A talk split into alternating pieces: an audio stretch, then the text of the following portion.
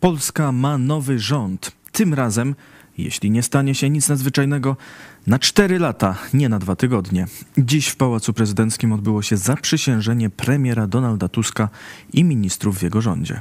Obejmując urząd prezesa Rady Ministrów, uroczyście przysięgam, że dochowam wierności postanowieniom Konstytucji i innym prawom Rzeczypospolitej Polskiej, a dobro ojczyzny oraz pomyślność obywateli będą dla mnie zawsze najwyższym nakazem.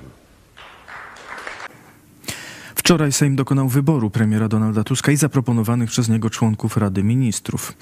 Dziś po odebraniu przysięgi od członków rządu prezydent Andrzej Duda mówił o odpowiedzialności i zapewniał o woli współpracy. Ci, którzy sprawują władzę centralną, wykonawczą, mają tą odpowiedzialność rzeczywiście bardzo szczególną. Będziemy ją od dzisiaj dźwigali wspólnie. To jest rzeczywiście bardzo ważny moment dla Rzeczypospolitej, to jest bardzo ważny moment dla państwa, to jest także i bardzo ważny moment dla mnie, ale przede wszystkim dla naszego społeczeństwa, żeby ta pomyślność obywateli zawsze była najwyższym nakazem. Chcę wszystkim państwu powiedzieć, będziecie mieli państwo propozycje legislacyjne, słyszę, są rozwiązania, prezydent będzie wetował, prezydent będzie się sprzeciwiał, prezydent będzie blokował. Otóż proszę państwa, mogę państwa zapewnić, że tego, co służy dobru obywateli i trwaniu Rzeczypospolitej, z całą pewnością nie będę się sprzeciwiał i nie będę tego blokował. Wystarczy przyjść tutaj do Pałacu Prezydenckiego, usiąść i porozmawiać na temat tego, co państwo chcecie przeprowadzić. Zapewniam, że zawsze znajdzie się na to czas w kalendarzu moim. Zapewniam, że zawsze będzie też wola tego, żeby usiąść i porozmawiać, nawet jeżeli będziemy mieli się rozejść, nie znalazłszy w danej sprawie płaszczyzny porozumienia. Ale zapewniam, że będę jej szukał, tak żebyście także i państwo mogli zrealizować swoje zamierzenia, służąc z obu stron jak najlepiej Rzeczypospolitej i dobru obywateli. Po prezydencie krótkie przemówienie wygłosił nowy premier, mówiąc o nadziei i wyczekiwaniu. To jest chwila wyjątkowa nie tylko w skali biografii jednego człowieka. Widzimy w ostatnich dniach niezwykłe poruszenie polskich serc. Nie tylko ten fenomen 15 października, ale też to wszystko, co działo się później, przez te 2 miesiące, kiedy ci sami wyborcy, te same Polki, ci sami Polacy tak cierpliwie i równocześnie z taką nadzieją i entuzjazmem czekali na dokonanie się tego historycznego werdyktu, ich werdyktu, jaki zapadł ich głosami właśnie 15 października. Wskutek wcześniejszych decyzji Andrzeja Dudy i Mateusza Morawieckiego zaprzysiężenie odbyło się 13 grudnia, czyli w rocznicę rozpoczęcia stanu wojennego. Politycy Prawa i Sprawiedliwości wykorzystują to do ataku na nowy rząd, mówiąc i pisząc o rządzie 13 grudnia czy koalicji 13 grudnia. Sam Donald Tusk wczoraj podczas exposé w Sejmie użył nazwy Koalicja 15 października, nawiązując do daty wyborów. Dziś po zaprzysiężeniu nawiązał jednak także do daty 13 grudnia. Mamy jako nowy polski rząd zaszczyt ślubować tu w Pałacu Prezydenckim 13 grudnia. Dokładnie 41 lat temu z bardzo nieliczną grupką młodych ludzi przedostawałem się do Stoczni Gdańskiej i mieliśmy taki naiwny, ktoś by pomyślał, zamiar bronić stoczni przed generałem Jaruzelskim i jego wojskiem, jego milicją. I sprawa wydawała się beznadziejna. Od tamtego czasu do dziś włącznie wiem i będę wiedział do końca życia, że kiedy chodzi o ojczyznę, o wolność każdego z nas, o prawa człowieka, to Polki i Polacy nigdy nie kapitulują, nigdy się nie poddają, nawet jeśli komuś się wydaje, że sprawa jest beznadziejna. W jakimś sensie ten duch pokazał swoją siłę, ta wiara obywatelska pokazała swoją siłę też 15 października.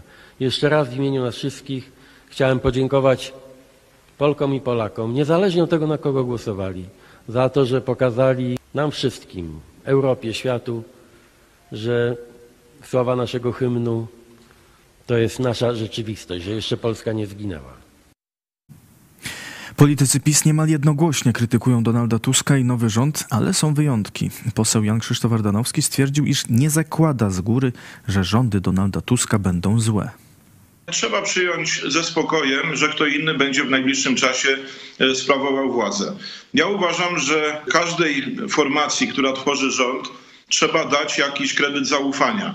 Nie zakładam z góry, że rządy Tuska i rządu, który jest tworzony, będą złe. A jakie będą pierwsze decyzje rządu? O tym mówił jeszcze w piątek Donald Tusk po spotkaniu z kandydatami na ministrów. Wymienił m.in. wypłatę 800+ od nowego roku i 30% podwyżki dla nauczycieli. Mówił o audycie we wszystkich ministerstwach, gdzie mają działać specjalne zespoły, w wielu przypadkach z udziałem prokuratury.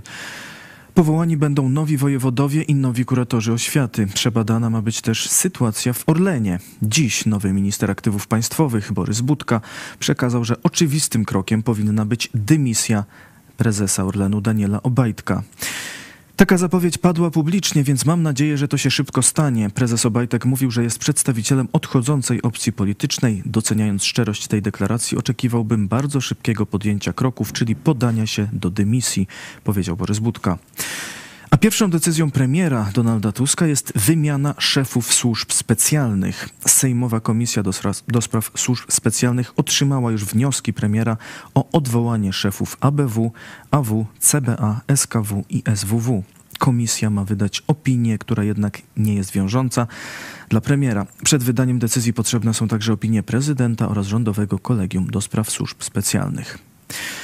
Tymczasem internet żyje skandalem, jaki wywołał wczoraj w Sejmie Grzegorz Braun, poseł Konfederacji, kiedy w holu Sejmu gaśnicą zaatakował uczestników uroczystości zapalenia świec z okazji żydowskiego święta Chanuka. Wczoraj Braun został wykluczony z obrad Sejmu. Zostały też złożone doniesienia do prokuratury. Dziś prokuratura poinformowała, że wszczęła postępowanie w sprawie. Dzisiaj także klub Konfederacji zawiesił Grzegorza Brauna w prawach członka klubu i nałożył karę zakazu wystąpień z mównicy sejmowej na czas nieokreślony. Nie wydalono go jednak z klubu.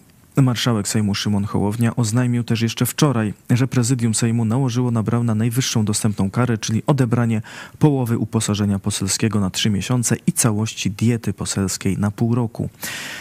Na rzecz Brauna błyskawicznie została rozpoczęta zbiórka pieniędzy w serwisie zrzutka.pl, gdzie szybko zebrana kwota przekroczyła cel 50 000 złotych, po czym pojawiła się informacja o zamknięciu zbiórki przez założyciela. Rozpoczęła się też inna zbiórka. Teraz jednak przy zbiórkach widnieje informacja o zablokowaniu ich przez serwis zrzutka.pl i zwrocie środków do wpłacających, czyli tym razem finansowo Braun nie skorzystał, a przynajmniej nie tą drogą. O wybryku Brauna piszą media na całym świecie. Ciekawa sprawa, Braun stał się bohaterem islamistów. W tureckich mediach podano informację, że Grzegorz Braun gaśnicą protestował w sprawie strefy gazy. Czytelnicy w komentarzach piszą, że za ten czyn Grzegorza Brauna wynagrodzi Allah. Stwierdzają, że okazał się on bardziej muzułmański od tych, którzy nazywają się muzułmanami i modlą się, by Allah uczynił go muzułmaninem. A w sprawie Grzegorza Brauna więcej w Którędy do nieba. Zapraszam serdecznie o 18:00. Katolicy od Brauna hejtują biskupa Rysia. Kolejny serwis informacyjny jutro o 17:00. Do zobaczenia.